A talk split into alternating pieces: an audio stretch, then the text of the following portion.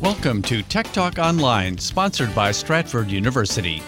You can listen to Tech Talk live in the Washington, D.C. area Saturday mornings from 9 till 10 on the following frequencies 1500 AM, 1045 FM, 1035 FM HD2, and 1039 FM HD2. We thank you for listening to Tech Talk Radio.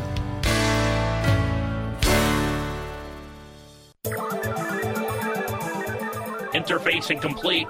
Please stand by.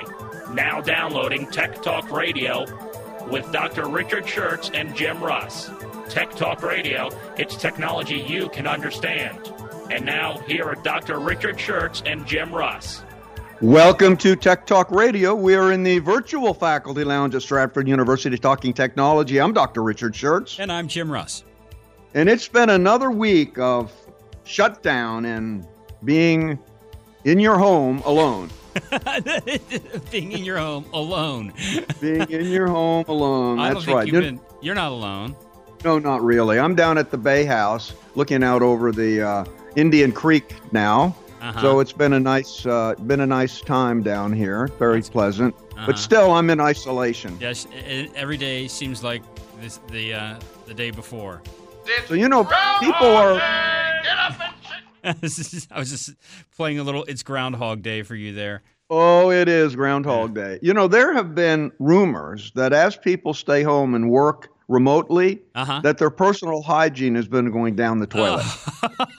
Down the toilet. they nice. they have they Well have been managing they've been looking at sales it turns out that sales of alcohol and soap are up Uh-huh. but the sales for shampoo and deodorant have d- just dropped through the bottom bottom Oh, they're not no. selling that much so they're thinking that it's becoming a stinky workplace as people go remote longer and longer Uh, yeah.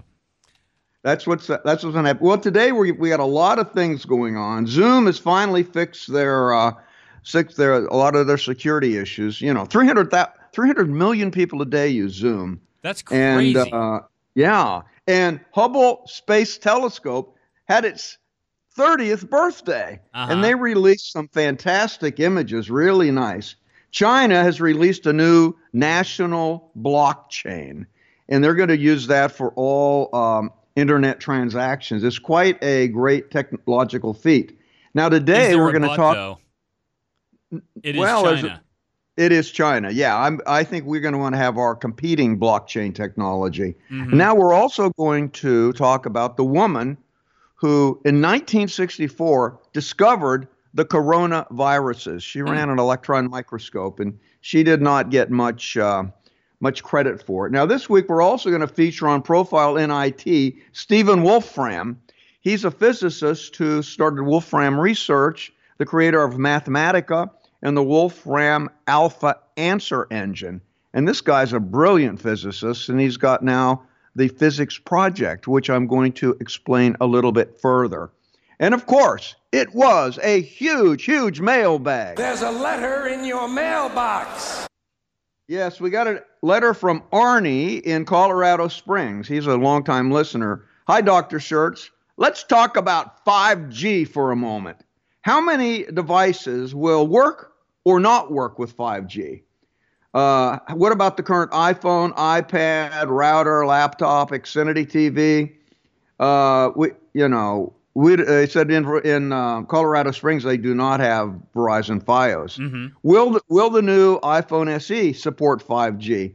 And is 5G going to be even viable for most people? Is when's it going to be rolled out in the cities? Thanks for such an informative and interesting show, Arnie in Colorado Springs. Well, Arnie, 5G, of course, is the successor to 4G, fourth generation, or LTE.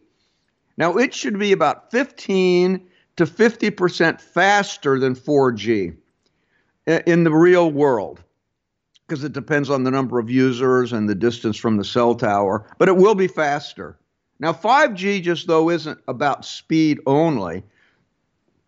You will be able to watch a 4K Netflix uh, with your cell phone uh, on the way home. It's also about capacity. You'll be able to get a stronger signal in crowded areas, which is really important. Like if you want to make a phone call in a crowded sports stadium or at a music festival. Now, 5G uses more spectrum than the fourth generation. That's why there's more bandwidth. And that additional spectrum is thanks to the FCC that they actually reutilized uh, frequency bands that were underutilized and they auctioned them off to the telecom companies. Now, you can expect 5G to be rolling out extensively over the next couple of years. They're all advertising it now, but it is really expensive to roll out that technology and it's going to be rolling out, you know, in waves over the next couple of years. Now, right now, not many, not very, very many handsets support 5G. You got a couple of two or three handsets from Samsung. You've got an LG handset, and you got a OnePlus handset. Now, the next generation Androids uh, will all support 5G. The next generation Apple devices should support it. None of the current iPhone technology supports 5G. Now, the new iPhone SE, which is just a repackaging of current iPhone tech. It's it basically it's an iPhone 11 stuck in an iPhone 8 case. that that will not support 5G, but Apple is rumored uh, to have the iPhone 12 to support 5G. But uh, so I'd say your next, uh, you know, you should probably at this point wait to get a uh, wait to get a 5G phone. I tell you, the first 5G phones that were released, they ran hot because they were trying to connect with all of these frequency bands. It's like you mean temperature wise? Temperature wise, yeah, they they were running uh, because they, are basically connecting to, to three or four different bands mm-hmm. uh, to try to uh, get that throughput, and they were running extremely hot. Now they've made the chips better, so each successive release is getting better and better. So that's basically why Apple decided not to support 5G with their current technology. Uh-huh. They didn't think it was ready to go. How about so when, I, is the, when is the Apple 12 supposed to come out? It's going to come out within the next few months, I think. Mm-hmm. And you know, it's a, it's rumored that it will support 5G because Does Apple doesn't get one. No, I've got Apple 11. I know you, you know. Do. I I I decided uh, I could have waited for the 12, but I decided to tell you the truth, 5G is just not that imp- important to me. I, I don't actually watch movies on my iPhone. Mm-hmm. That much, so I don't think I I don't think 5G would make that much difference yeah. to me. So I decided I'll just get I'll just get the uh, iPhone 11, and then by the time I get a new iPhone, 5G technology will be mature, and I think we'll have very good support for it. Mm-hmm. Uh, it was a good email, Lauren. We got an email from Bob in Maryland. He's another he's another physicist, uh, longtime listener. Dear Doc and Jim, and the true star of the show, Mr. Big Voice. Uh-oh. Now, Doc, yeah, he, he likes Mr. Big Voice. Uh-huh. Uh, Are you sure? Uh, I'm not really Mr. sure. Mr. Big Voice just walked into the studio. He, I think he has something to say. If you if you allow him a, a sidebar here. Okay. Bob, yeah. Bob, are you mocking me? Remember, I know where you live. I don't know. I mean, I don't know. I said some sarcasm in Bob's the yeah. way Bob's typing. Yeah, well, I think I, I think Bob actually likes Mr. Big Voice. Oh, uh, even, he has to have even, some fans, right? Even though Mr. Big Voice mocks Canada too often. He does. Mm-hmm. Yeah. Now, what Bob wrote today. he wrote to me about an article that was published in 2012 about computers that are powered by swarms of crabs. now, he said it's a bit offbeat, but it's kind of interesting. yeah. This is Bob from Maryland. Well, I went back and read this, and it turned out that they noticed that when there would be a swarm of crabs, they sort of communicate to their next neighbor, and then collectively the swarm behaves like it's making a computerized decision. And they could actually have openings that would that would go from one uh, room to the next, and the crabs would coordinate who would go through which opening, and they would act like either an AND gate or an OR gate for a computer. And so they they actually, they actually modeled this thing, and then this uh, this researcher took a swarm of 40 crabs, put them in that configuration, and sure enough, they model an AND gate or an OR gate or an OR gate. But I tell you, that would be a pretty inefficient computer if every if yeah. every transistor location was basically if every uh, was was had to be operated uh, by, by with by, by, 40 crabs. It's yeah. a good thing that we don't have crab powered cell phones too. I know, but but big. that does Yeah, that would be boy. It'd be hard to be mm-hmm. hard to carry that around. Yeah. So this, what this does, this actually, into shows that a lot of organisms communicate with one another and you get complex behavior out of very simple communication patterns. And so they've noticed this in animals. They've they've noticed say when fish are swimming, they'll they'll get in a very sophisticated um, uh, configuration that makes a lot of little fish look like a big fish. And they do that just by communicating with each other locally, and then collectively they have this really complicated you know algorithm that they're following. That kind of behavior is seen across the animal world everywhere. And it sort of relates to what we'll be talking about with stephen wolfram today on cellular automata. Okay we got you know, an email wonder, yes? Uh, you might if you had a crab powered cell phone you might not want to put it in your pocket. No that'd be a bad is, idea. that would be an extremely bad idea. Yeah. that's right. Well we got an email from peter in fairfax. Dear tech talk i've got an old printer that does not support Wi Fi. I'd like to share the printer over the wireless network. Is there a way to convert my printer to Wi Fi? Enjoy the podcast, Peter and Fairfax. Well, um, Peter, I tell you, I love Wi-Fi printers because you can print stuff from your cell phone. You can print it from your computer. You don't have to run that USB cable to your uh, to your um, to your computer, and uh, and all of a sudden, a single device supports multiple computers. Well, you can do this by using a wireless print server. So you can buy that device, and it plugs into the uh, in, into the uh, input connection of your printer. And then what you do is you just buy the, the wireless print server. You plug it into the back of your printer, and then you connect the print server to the network by you know you log into it, you give it the Wi-Fi address, and once it's on your Wi-Fi network, your printer is acting like a Wi-Fi printer. It just it's almost immediately done, and then you can uh, you can print from your cell phone or from your computer. It's an easy fix. Uh, you, there are many many uh, uh print servers, USB uh, print servers on Amazon. They vary they vary from forty dollars. I saw one for ninety dollars. Mm-hmm. Uh, they they're all they're, they're they're all over the place. Now I would suggest that make certain that the print server supports AirPrint if it supports AirPrint, you can print from your iPhone directly.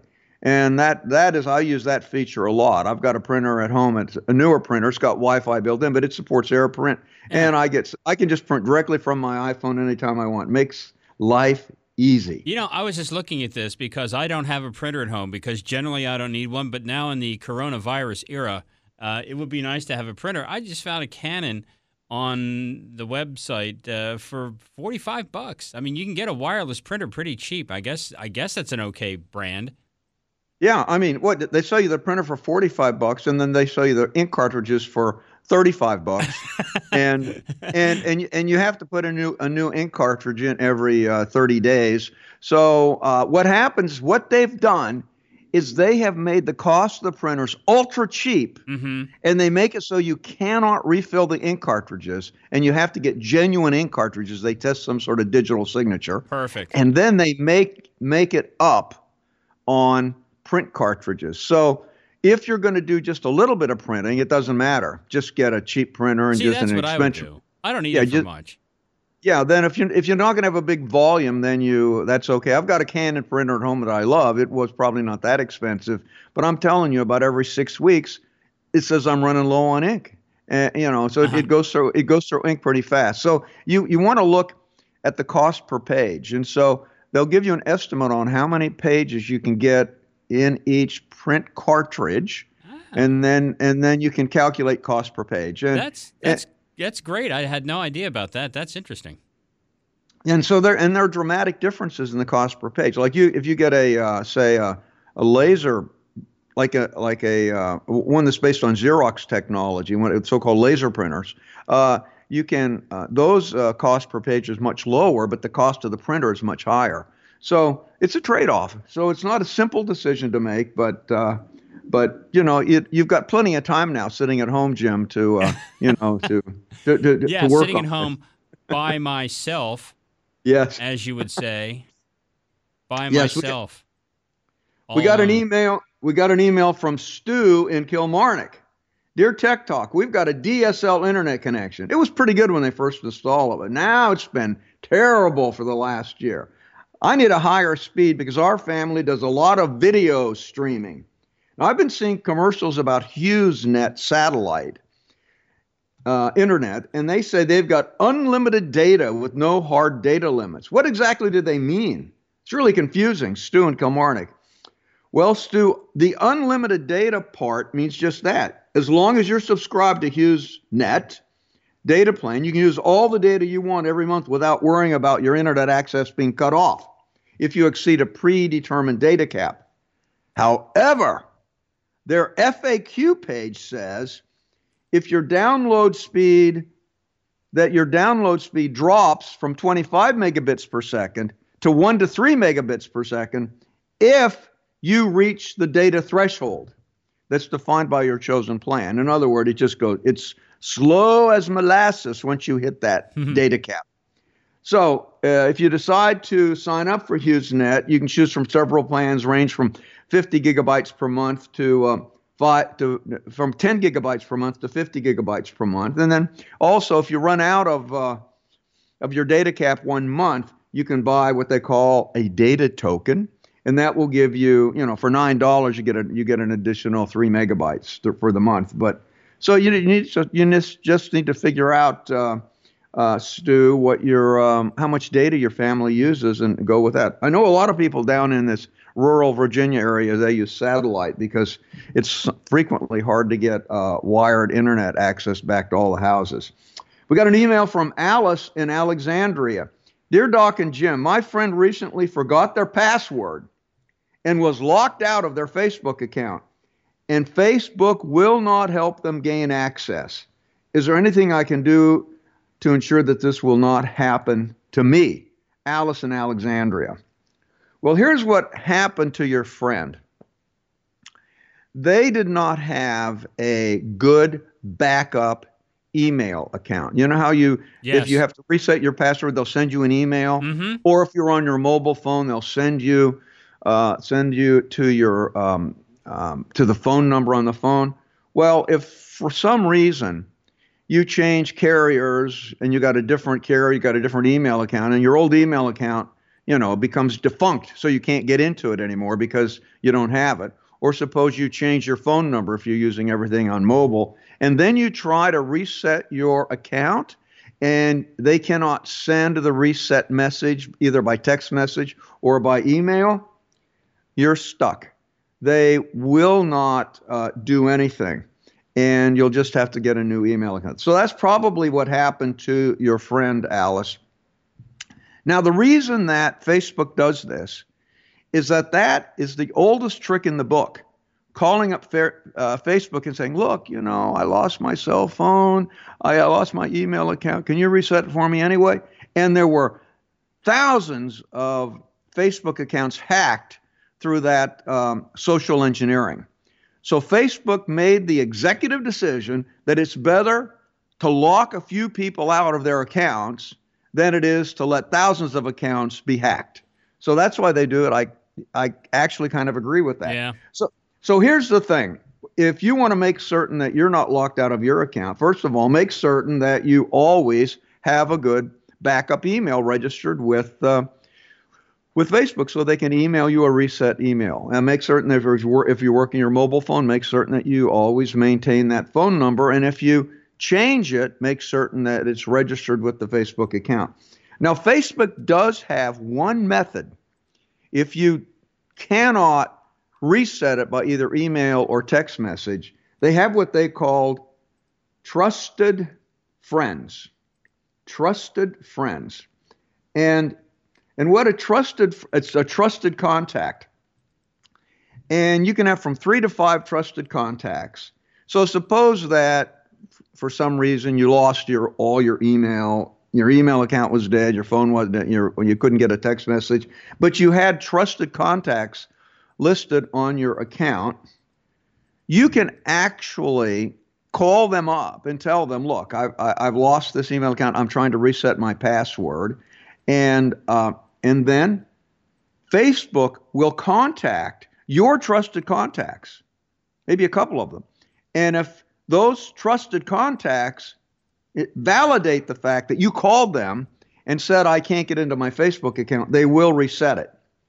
Now, here's the thing you've got to put in the trusted contacts before you're Right, locked out of your account. exactly.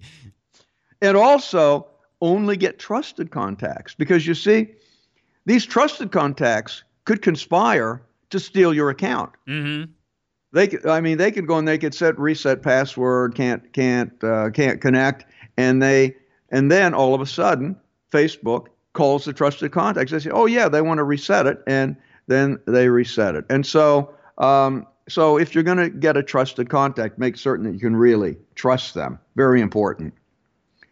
Dear Doc and Jim, we got an email from Lily in Fairfax. How can I hide sensitive notifications from my iPhone lock screen? I don't like it when all these notifications come popping up, like text messages and emails and everything else, because I don't want people looking at looking at what's coming in my phone when I'm not there. Sensitive notifications. Hmm. Sensitive notifications. Enjoy the show, Lily in Fairfax.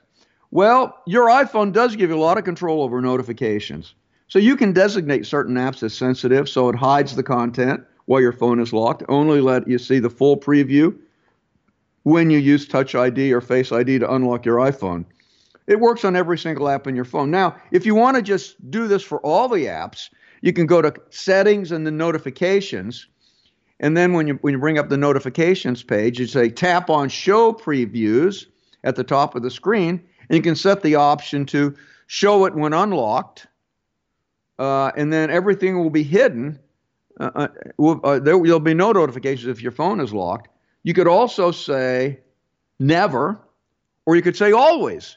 And so if the notifications are coming up all the time, then it's probably set for always. So I would just set that option for when unlocked, and then bingo, it will it will be that way. Now, if there's one of the applications that you would like to have the notifications come through automatically, then you can simply scroll down to that actual application, open him up, open it up, and then you can click on show previews. And for that one application, you can set it to always, and then those notifications will come right through. Thanks. That was a very good question, Lily. Uh, listen, we love your emails. We do. E- email us at Stratford at dot. Uh, at, email us at techtalk at stratford.edu, and we'll get back to you as soon as we can. It's Saturday morning. You're listening to Tech Talk Radio, heard on Federal News Network, 1500 AM, 1035 FM HD2, 1039 FM HD2, and on the web at uh, federalnewsnetwork.com. Learn about all the programs at Stratford University by going to stratford.edu.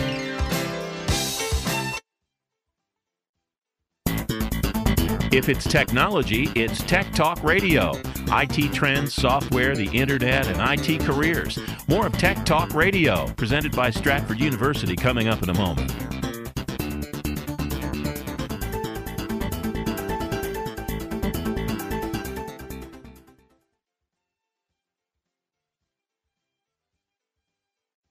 In the next three years, there will be 3.5 million unfilled cybersecurity jobs. How can you make that work for you? Stratford University offers everything you need to succeed, from certifications to bachelor's and even master's degrees in cybersecurity to prepare you for a rewarding career in today's most lucrative and sought after field, cybersecurity. Stratford has seasoned IT faculty, well equipped labs, and real life scenarios to help you achieve practical solutions to today's newest challenges. And Stratford makes a cybersecurity career reality with accelerated classes, year round program starts, and both on campus and online options to fit your busy schedule. All disciplines are offered, including digital forensics, networking, and telecommunications, and our full line of degrees, including a master's in cybersecurity. Find the future of you with a future in cybersecurity. Go to stratford.edu slash cybersecurity today. That's stratford.edu slash cybersecurity. If it's technology, it's Tech Talk Radio. IT trends, software, the internet, and IT careers. Here's Dr. Richard Shurtz of Stratford University with Tech Talk Radio. Welcome back to Tech Talk Radio. We're in the virtual faculty lounge at Stratford University talking technology. And now it is time for Profiles in IT.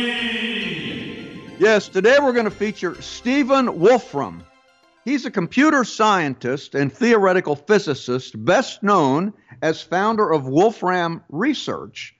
the creator of Mathematica and the Wolfram Alpha Answer Engine. Now, this guy is quite a, a child prodigy. He was born in London in August 29, 1959, to Hugo and Sybil Wolfram. Both were Jewish refugees from the United Kingdom.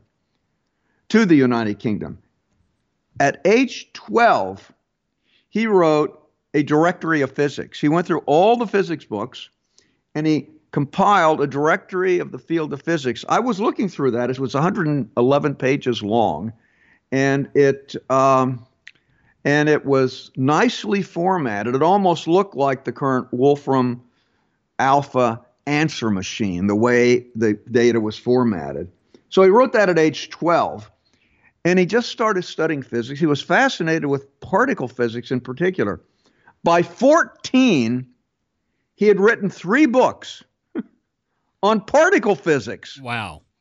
Can you imagine that? He no, by 14, I've yet to ri- write my first, so yeah. Yeah. By 14, he'd written three books on particle physics. He's pr- quite a prodigious, uh, quite a fast writer. By 15, he began doing research in the field of applied quantum theory, which was also related to the subject of his first three books on particle physics. And he started publishing scientific papers.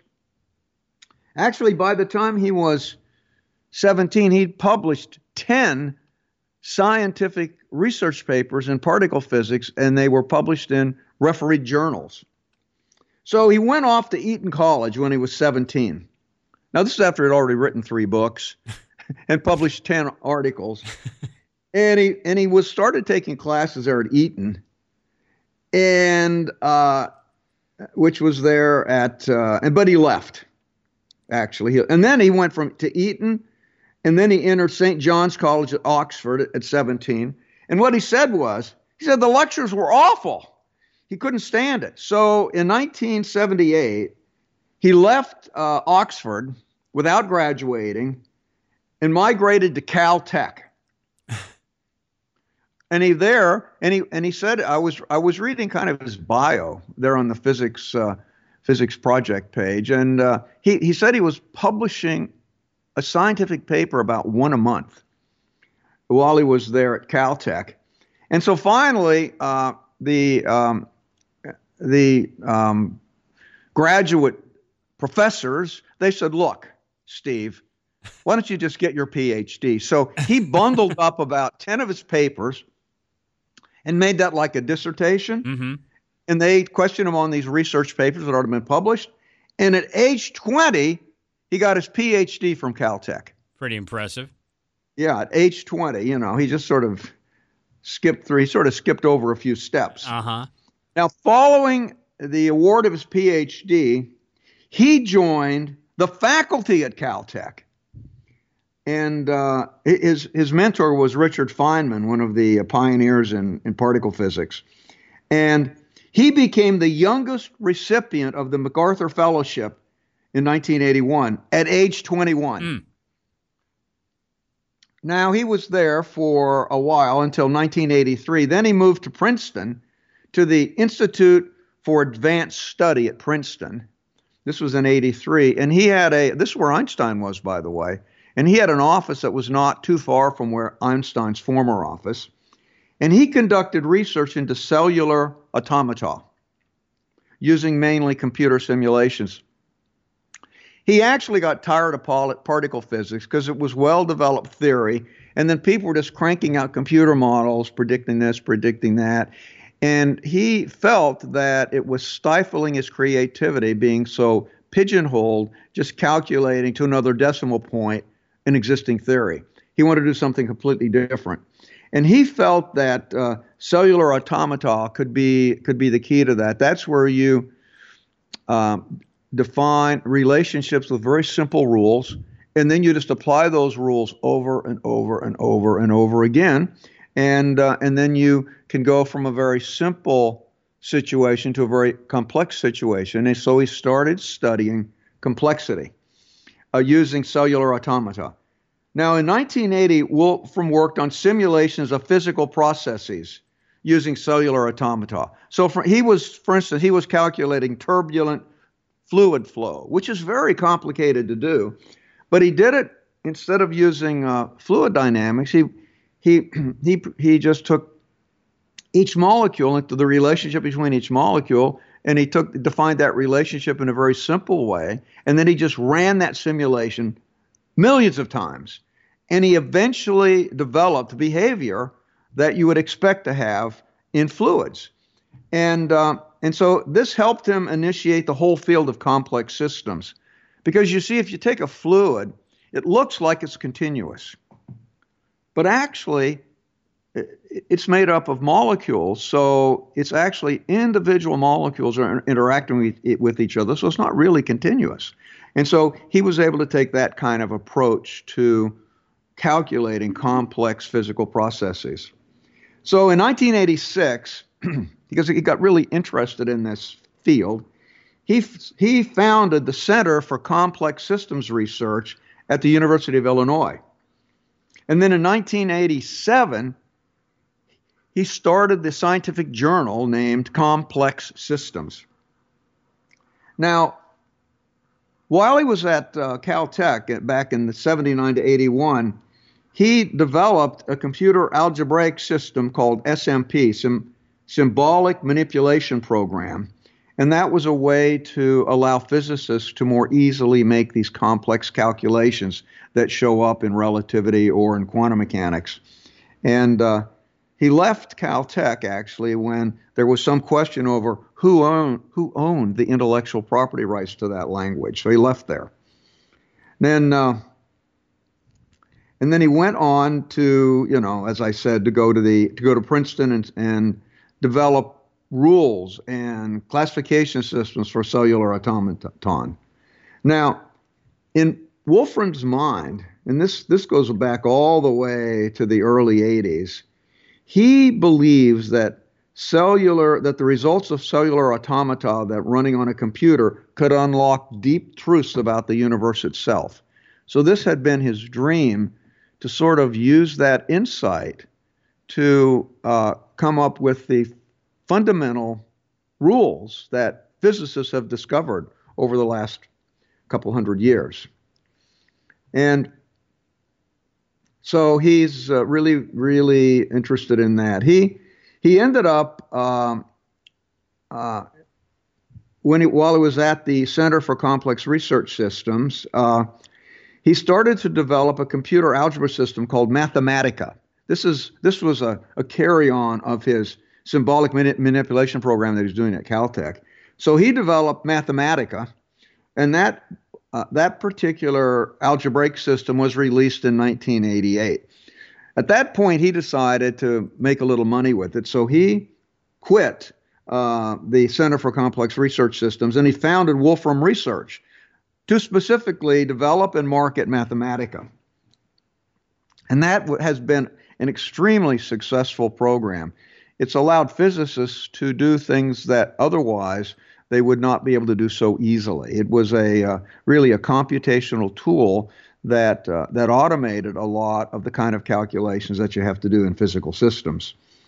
Now, between uh, 1992 and 2002, he worked on a controversial book called A New Kind of Science, which presents the empirical study of simple computational systems. This is back on the same theme of cellular automata.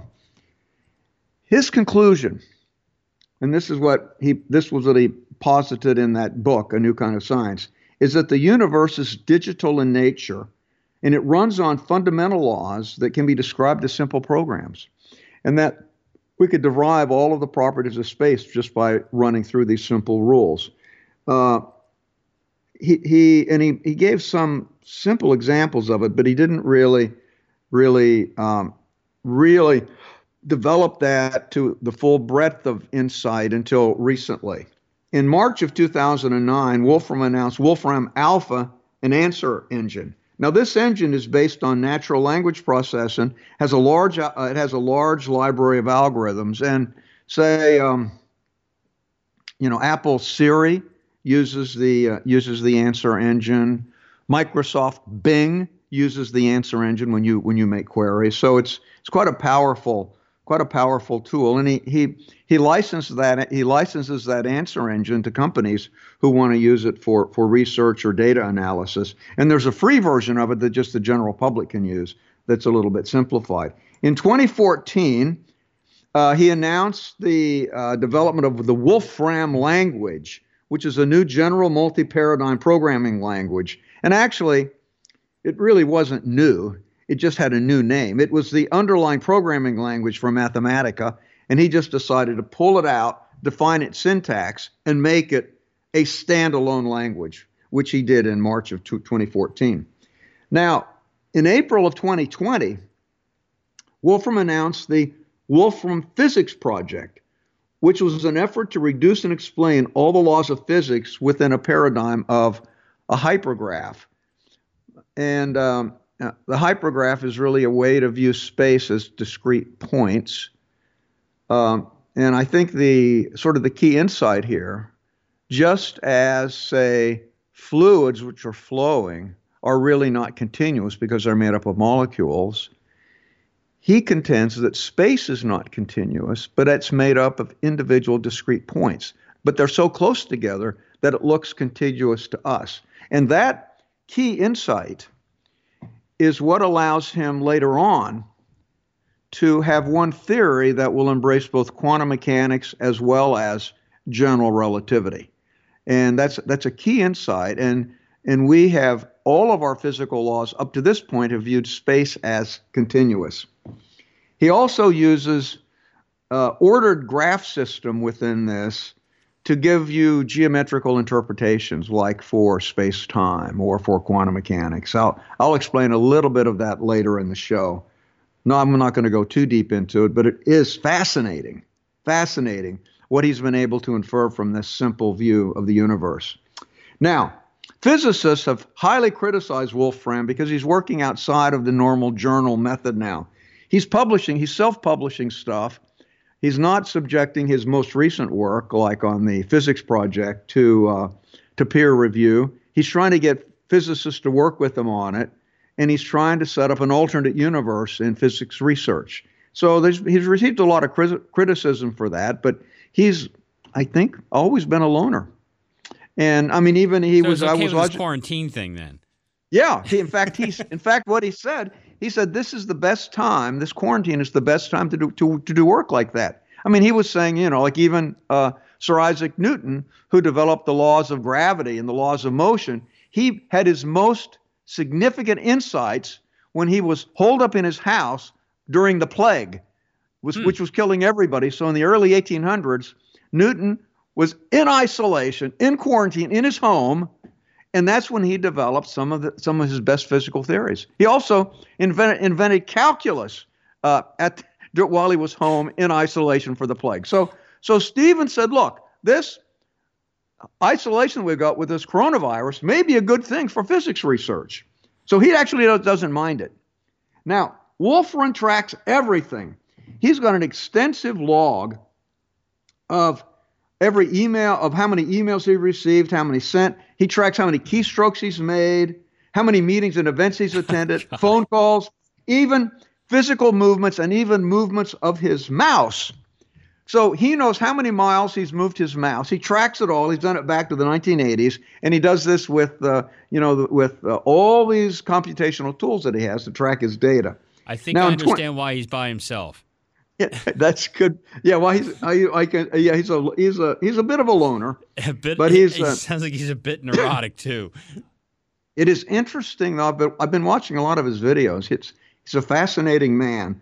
Now, since 2018, he's been producing a podcast where he discusses topics ranging from the history of science to the future of civilization. So there you go. Everything you want to know about the remarkable career of Stephen Wolfram. So let me ask you something. While you've been in quarantine by yourself, have you done any deep thinking or invented anything? No, not. Uh, but I've I've been reading. I've been reading the Physics Project actually. Okay. And uh, that counts. It is fascinating. It is fascinating. i am going to continue doing that. Good. All right. Saturday morning, you're listening to Tech Talk Radio on Federal News Network, 1500 AM, 1035 FM HD2, 1039 FM HD2.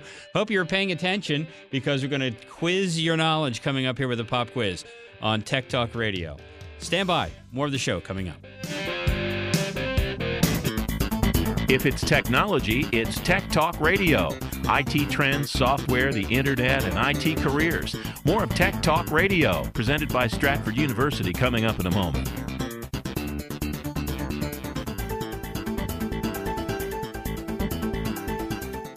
In the next three years, there will be 3.5 million unfilled cybersecurity jobs. How can you make that work for you? Stratford University offers everything you need to succeed, from certifications to bachelor's and even master's degrees in cybersecurity to prepare you for a rewarding career in today's most lucrative and sought after field, cybersecurity. Stratford has seasoned IT faculty, well equipped labs, and real life scenarios to help you achieve practical solutions to today's newest challenges. And Stratford Stratford makes a cybersecurity career reality with accelerated classes, year round program starts, and both on campus and online options to fit your busy schedule. All disciplines are offered, including digital forensics, networking, and telecommunications, and our full line of degrees, including a master's in cybersecurity. Find the future of you with a future in cybersecurity. Go to stratford.edu slash cybersecurity today. That's stratford.edu slash cybersecurity. If it's technology, it's Tech Talk Radio. IT trends, software, the internet, and IT careers. Here's Dr. Richard Shurtz of Stratford University with Tech Talk Radio.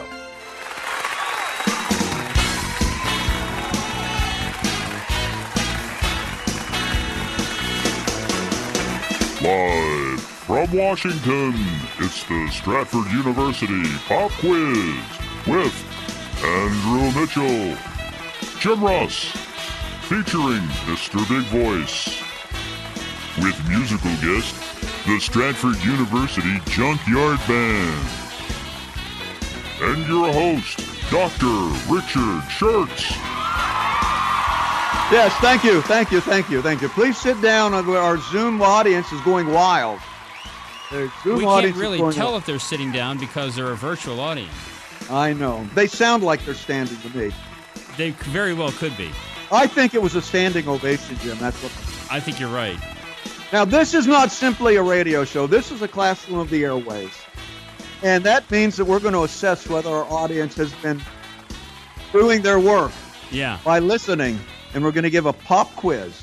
Now, earlier in the show, I was talking about Stephen Wolfram. Of course, he's the uh, he's the founder of Wolfram Research, the creator of Mathematica. Now, when he was 14, Stephen had written three books. In what particular area were those three books written in? Okay. If you know the answer to today's question, this is your cue to pick up your device and give us a call. Yes, you. Now, if you're dialing from west to the Rockies, it's 877 936 9333. Calling from east of Playa del Church, Virginia, it's 877-936-9333. If you're powered by Crabs in Canada, call us on the wild card line, 877-936-9333. Anyone else anywhere else may call us on the international line. It's disinfected daily.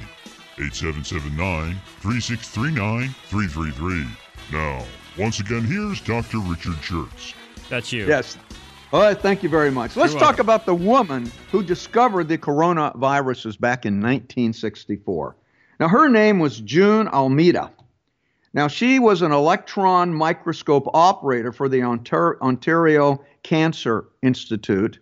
She was actually born in Scotland and she migrated to, to Canada. And she developed new techniques for using the electron micro- microscope. This was just about the time it was being used for biological research. I see an electron microscope, when you want to look at something very, very small, smaller than the wavelength of light, you can't use light because its wavelength is too long. So you have to go to something else. So they blast electrons at the specimen, and electrons, if you treat them as a wave, have a very short wavelength. And so you can get a very high resolution image, you know, of, of, of an individual atom or an individual molecule. But the problem is you got to know how to interpret the image, and it, there was quite a bit of work on how to do this thing. And she she developed some very interesting techniques for looking at uh, viruses. because you you can't have the electron beam to you know d- destroy the virus. So you have to you have to you have to find a way to get the electrons to scatter off the virus. So she solved the problem that she could take antibodies taken from a previously infected person. So if she's looking at virus A, she would find somebody who had been infected by virus A, and they would she would extract antibodies from that person, and then she would put those antibodies together with the virus. And it turns out that the antibodies, they're like little antigen pieces that connect all over to the virus and they coat the outside of the virus. And so when she would have these antibodies coating the virus, she was able to actually see the virus. So she developed this, uh, this technique, and this allowed her to diagnose various viral infections. Now, she became quite famous with this technique, and she was uh, lured back to uh, back to England. Uh, she went back to London, and she was working at St. Thomas Hospital Medical School. And there was a, a doctor there, Dr. David Tyrrell. He sent her a flu-like virus. Back in 1964, it was la- it was labeled B814. It, went from a, it was from a sick schoolboy in Surrey. They suspected that the B814 might be a new type of virus. Now she did take that specimen and she was able to image it. And uh, what it looked like was it looked like a round ball with all these spikes coming out of it. And she's and she said, I remember seeing two other viruses that had that same look. And one one of the viruses was uh, from a bronchitis infection in chicken, and the second one was a hepatitis liver inf- inflammation in mice. And they both had that same look. And so they said, I, she did agree. I think we have come across a new class of viruses that have a particular look. Now, Almeida and Tyrrell, the guy that brought the sample, and Almeida's supervisor gathered together to wondering what they should name this new group of viruses. And when, and when they looked at that ball with all these spikes on the outside, all those spikes sort of looked like a halo in the picture. They said, so it's like the corona of the sun sort of surrounding it. And so they decided to call these coronaviruses because they reminded them of the sun's huh. corona. Now, of course, corona is just the Latin word for crown. So that's so that's where it came from. And the thing is, she was given no credit for this discovery until very recently. Other people took credit for it all because the thing is, women in science tended to be overlooked back in the day. Mm-hmm. And so, but recently now, she's been, uh, you know, recognized for her work on coronaviruses. So very, there you go. Very good. We have somebody who'd like to play our game. Okay. His, uh, the call center has uh, weeded through all of the callers today, and we've picked one. And that caller would be Ken, who is uh, calling us from Laurel, Maryland. Ken, good morning. How are you, sir? Okay, just fine. Good, Doc. Go ahead and ask right. the question. Yeah. Early in this in the show, I talked about Stephen Wolfram, the uh, founder of Wolfram Research, but when he was 14, he had written already written three books. What was the subject of those three books?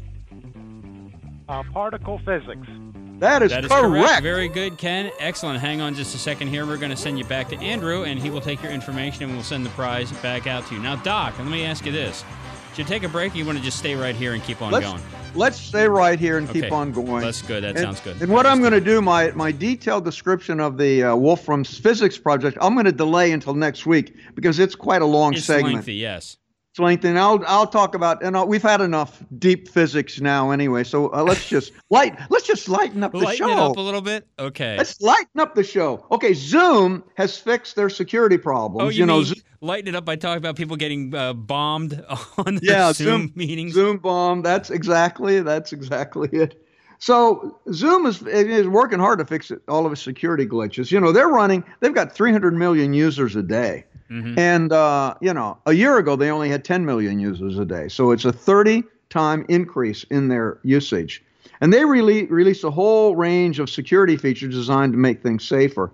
Now, one thing they made monitoring security a lot easier. Previously, a user, uh, like somebody that was run, like a host of a meeting, they'd have to go through several different screens and layers to set all the, the security settings. Now, and then, and as you would expect, most of these new users didn't set anything because they didn't know how, how to do it. So now they've got a single drop down menu bar that's got security on it, and everything is in one place. So it's easy for a meeting host to regulate the security of the meeting. Now, they also wanted to address Zoom bombing. And what it is, now what they do, if somebody Zoom bombs a session, they have a security icon. They, the host will click it, and it will capture all the information relating to the Zoom bomber. And they'll send that information back to Zoom. Zoom will track that person. And if that person has a history of bad behavior, of bombing, Zoom bombing history, they'll block them. So they've gotten so Zoom is getting actively involved with going after the Zoom bombers, and they have all the information because you, in order to Zoom bomb, you have to have a Zoom account. Mm-hmm. They're also upgrading the security of the video meetings, and they're going to do 256-bit AES encryption. It's still not technically end-to-end, but it's about as secure as you can get to transmit data. So, oh, and the last thing is people were criticizing Zoom for letting data that was on their system be stored in China. They had Hello. data centers in China because a lot of the of their developers are Chinese. So now what they do, they have they allow you to see what locations your data might be stored in, and you can opt out of specific locations. So if, you don't want any of your data in China, you just opt out of all the Chinese data center locations, and you're good to go. I think these four fixes that they did are timely and are going to give people a lot more confidence in Zoom. Now, happy birthday to the Hubble Space Telescope. You can imagine, Hubble Space Telescope was launched by NASA in 1990. Man, 30 years later, 2020, it's still running strong. It's, it had its 30th, anniver- 30th anniversary on April 24th, and they are still showcasing images that are absolutely fabulous. The, I, I looking at this one picture, and you, you just can Google Hubble Space Telescope. It's a picture of two nebulae, two nebulas, the NGC 2014 and NGC 2020, hanging out in the large Magellan Cloud, 163,000 light years away. Now, these two, one is the big, the uh, NG 2014 is the large red one in the picture, and the NGC 2020 is the smaller blue one.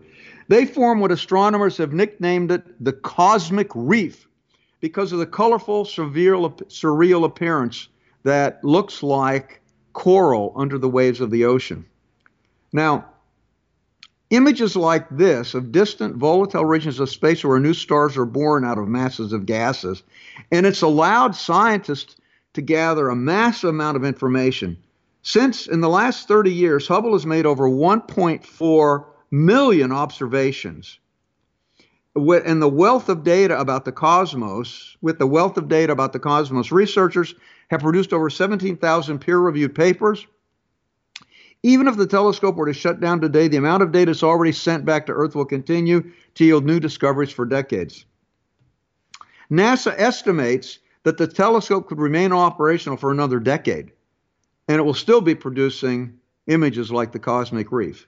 I'm telling you, this is one of the most successful NASA programs you can imagine. And you remember when they first launched it, it had serious problems. Yeah, had trouble at the beginning.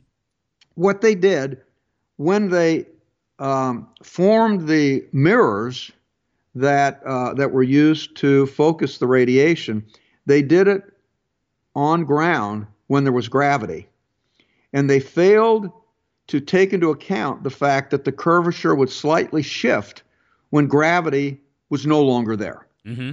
And so, even though they were perfectly focused on the ground in space, everything was blurry.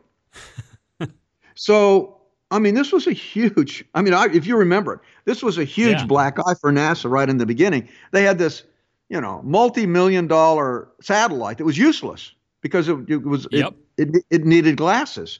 So, what they did, what they did is that they um, carefully calculated the impact of gravity on the curvature, and they manufactured a corrective lens element, which was another mirror, a corrective lens element uh, on Earth to fix this. And the uh, the space shuttle folks had to go up there and do a fix on the Hubble satellite, and they they put that corrective optical element in there. They sent my eye It- doctor up there. and it was perfect. Yeah, they sent my octar, and and they fixed the focus of that telescope perfectly. That in and of itself was a major, you know, engineering feat. Yeah. So now it's nice to have the celebration of the Hubble Space Telescope, one of NASA, one of NASA's crowning achievements. Now, China has just launched a national blockchain. It's called the Blockchain Based Network, BSN. It was officially launched May 25th in China. Now, BSN is going to be a critical part of the, of the national blockchain strategy that was announced by President Xi in l- late November 2019. Now, the commercial launch is scheduled for June 25th. Now, basically, BSN, the blockchain based service network, will be the backbone infrastructure for massive interconnectivity throughout the mainland, from city governments to companies to individuals alike. It will allow, it will be a new protocol that will allow a, a more efficient way to share data, to share value in digital assets with complete transparency and trust with anybody who wants to be a, a node on the network. Now, blockchain technology is interesting. It's like an it's it's the first improvement in, say, ledger cards since the Medici's invented double entry accounting back in uh, back in uh, Florence, back in the 1800s.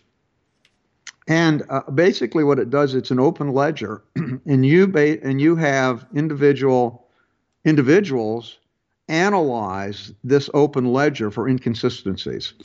And, the, and as they analyze it, they'll approve an additional element on the ledger. They'll validate it. So it's a decentralized record keeping system that is uh, quite innovative. And, uh, and it's a way to transfer value. Like if you want to send digital money, you have to find a way to make certain that the digital sequence you're sending is, hasn't been spent before. So you have to find a way to validate it. So they are going to launch this. Now, cloud providers under BSN already include Amazon Web Services, Microsoft Azure, Google Cloud, Baidu Cloud, China Unicom, China Telecom. Now, BSN is going to allow companies ultra low cost access to the blockchain cloud and blockchain computing systems. So it means it's going to facilitate a lot of people to be able to make blockchain applications. And you can have access to the network for only $400 a year, $400 US a year. So that would allow any small business or individual to access critical tools for blockchain development. They are making a major push to leapfrog United States in blockchain technology, and this is a really an impressive feat. They've the government's developed a master top down plan to connect all major cities in the country. They're going to roll out to over 200 cities over the next year and rapidly to all 451 prefecture level cities thereafter. Chinese government sees blockchain as critical to the next generation of IT infrastructure.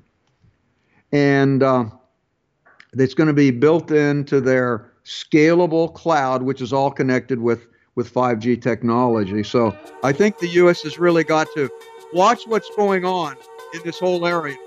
Listen, we love your we we love your emails. Email us at techtalk at stratford.edu, and we'll get back to you as soon as we can. We'd also like you to check out the programs on Tech Talk Radio. Check out our programs on the Stratford University website, www.stratford.edu, and tell them you heard about those programs on Tech Talk Radio. And we'll see you next week.